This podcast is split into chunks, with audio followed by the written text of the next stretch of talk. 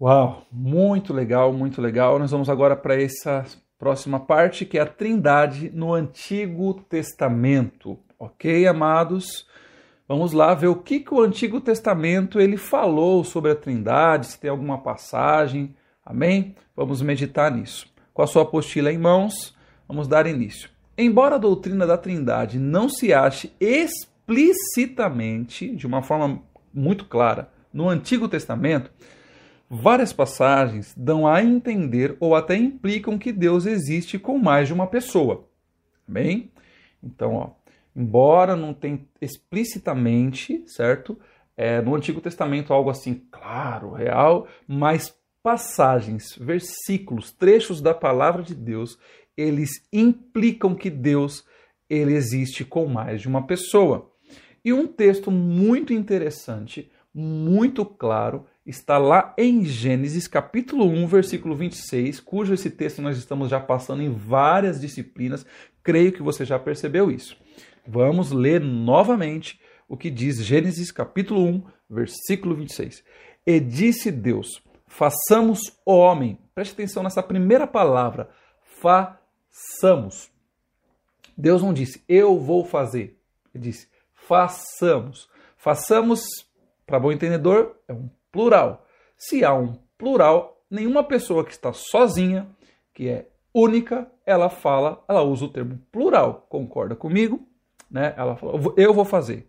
Poderia falar, eu vou fazer agora o homem segundo a minha imagem e a minha semelhança. Isso seria uma indicação muito clara que era, se tratava de uma única e exclusiva pessoa. Concorda comigo? Mas não, a Bíblia é muito clara e diz: façamos o homem, que foi o primeiro homem, a nossa, olha, outro termo plural, nossa. Por isso que eu falo para você, muito claro, que o Pai, o Filho e o Espírito Santo de Deus, nós somos a imagem deles.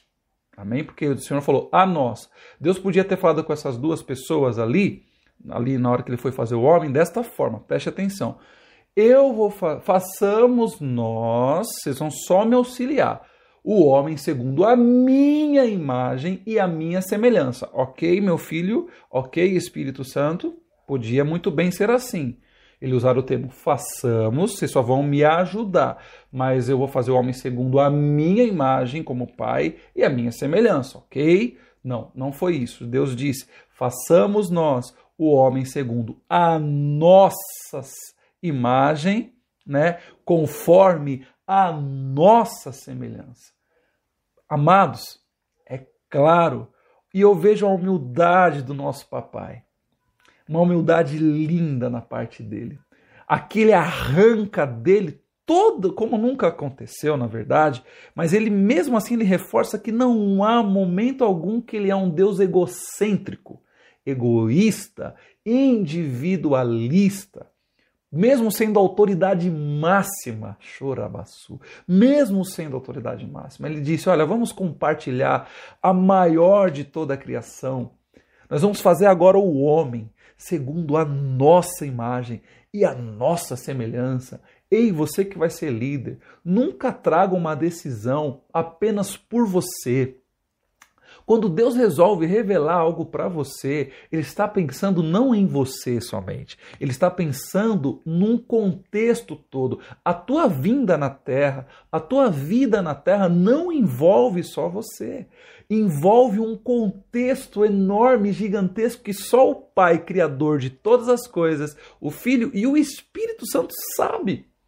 Então, eu quero te ajudar nessa matéria a tirar todo o individualismo de dentro de você, se, há, se é que existe. Se o Senhor já trabalhou e tirou isso, preserve o coletivo, porque reino significa coletivo. Individualismo, irmão, não tem nada a ver com o propósito inicial do reino. Eu vejo aqui a primeira menção de um coletivo. Façamos nós, o homem, a nossa imagem, conforme a nossa semelhança. Amém? Então aqui a gente observa que o Senhor está falando com mais pessoas. Pai, Filho e Espírito Santo. O homem não existia um outro homem, existiam os anjos. Só que nós não somos conforme a imagem e semelhança dos anjos. Amém? Então o que acontece? ali é o Pai, o Filho e o Espírito Santo. Isso vai comprovar em outras passagens que nós vamos ver logo adiante, principalmente no Novo Testamento. Então, só para concluir o versículo Gênesis 1, 26 diz, né? É, e domine ele, o homem, sobre os peixes do mar, sobre as aves do céu, os animais domésticos, sobre toda a terra e sobre todo o réptil que se arrasta sobre a terra. Amém? Então, alguns estudiosos sugerem que o verbo usado na primeira pessoa do plural trata-se de um termo majestático, uma forma de falar que os reis costumam usar. Outros ainda afirmam que Deus estivesse falando com anjos. Olha aí, tá vendo? As pessoas querem achar a resposta para tudo. Porém, ambas afirmações não encontram evidências que sustentam que a sustentam, pois no Antigo Testamento não se encontra outros exemplos em que um monarca use o verbo ou pronome no plural referindo-se a si mesmo. E também é certo que os anjos não participaram da criação do homem, nem foi o homem criado à imagem e semelhança dos anjos.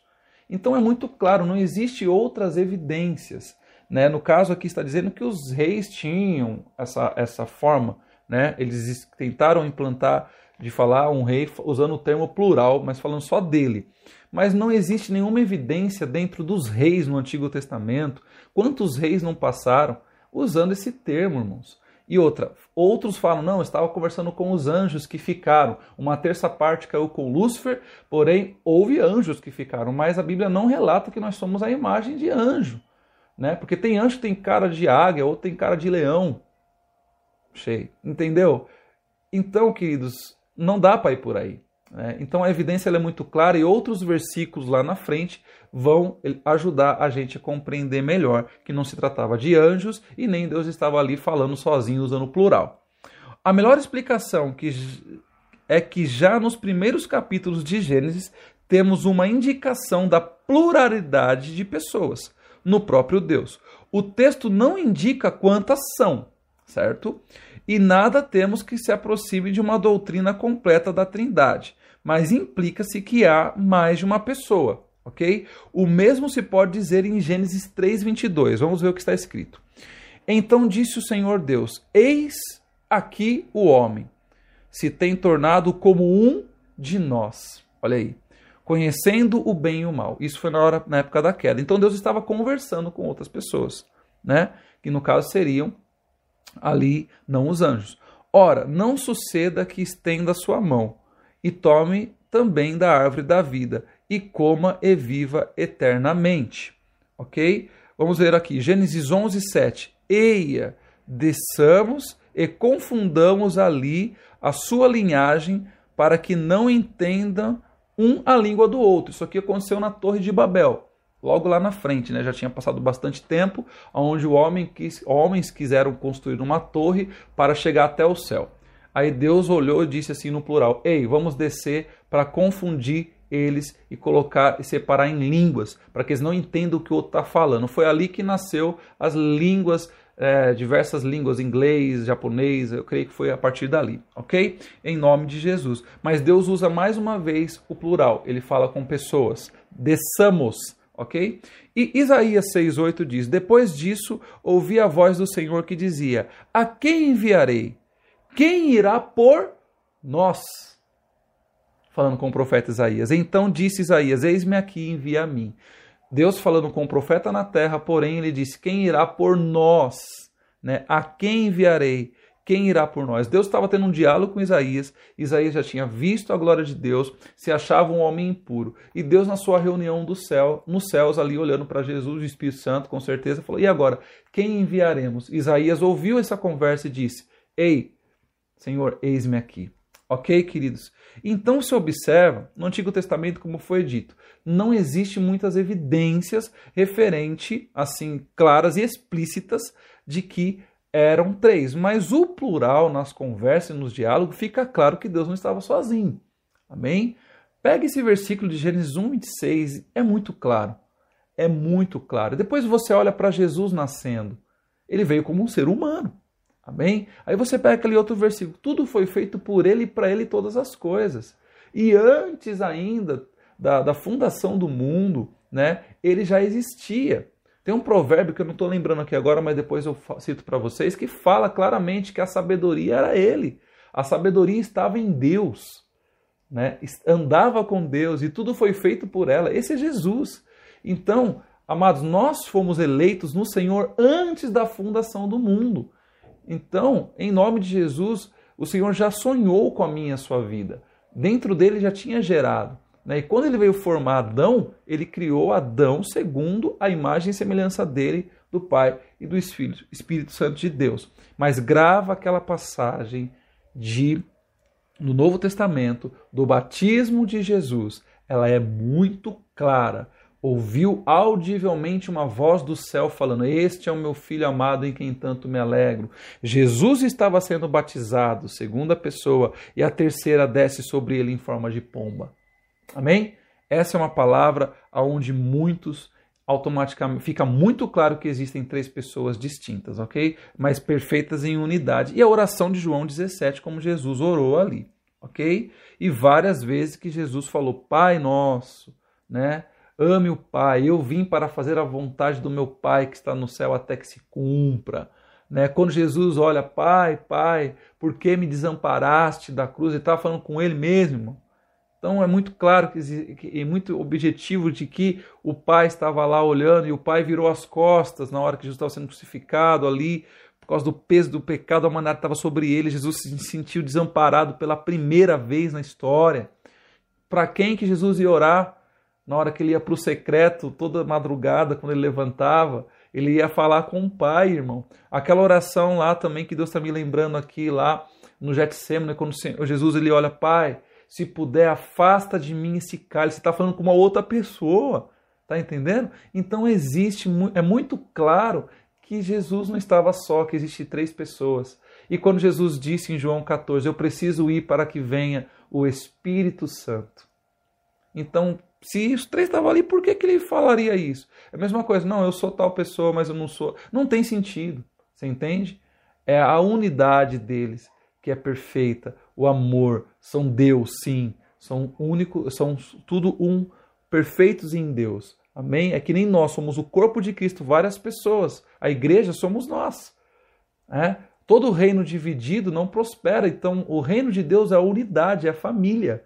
Amém? Então, nós somos o reino. Jesus é o cabeça nós somos o corpo. Só que tem uma parte do corpo que sou eu aqui, estou aqui no Brasil, o outro está no Japão. Vocês estão me entendendo? É nesse sentido que se resume o entendimento da Trindade: amor, unidade, plena união num único propósito, que é o junto com o Pai. Amém? Amados, nós vamos agora para o nosso terceira parte do estudo, a Trindade no Novo Testamento.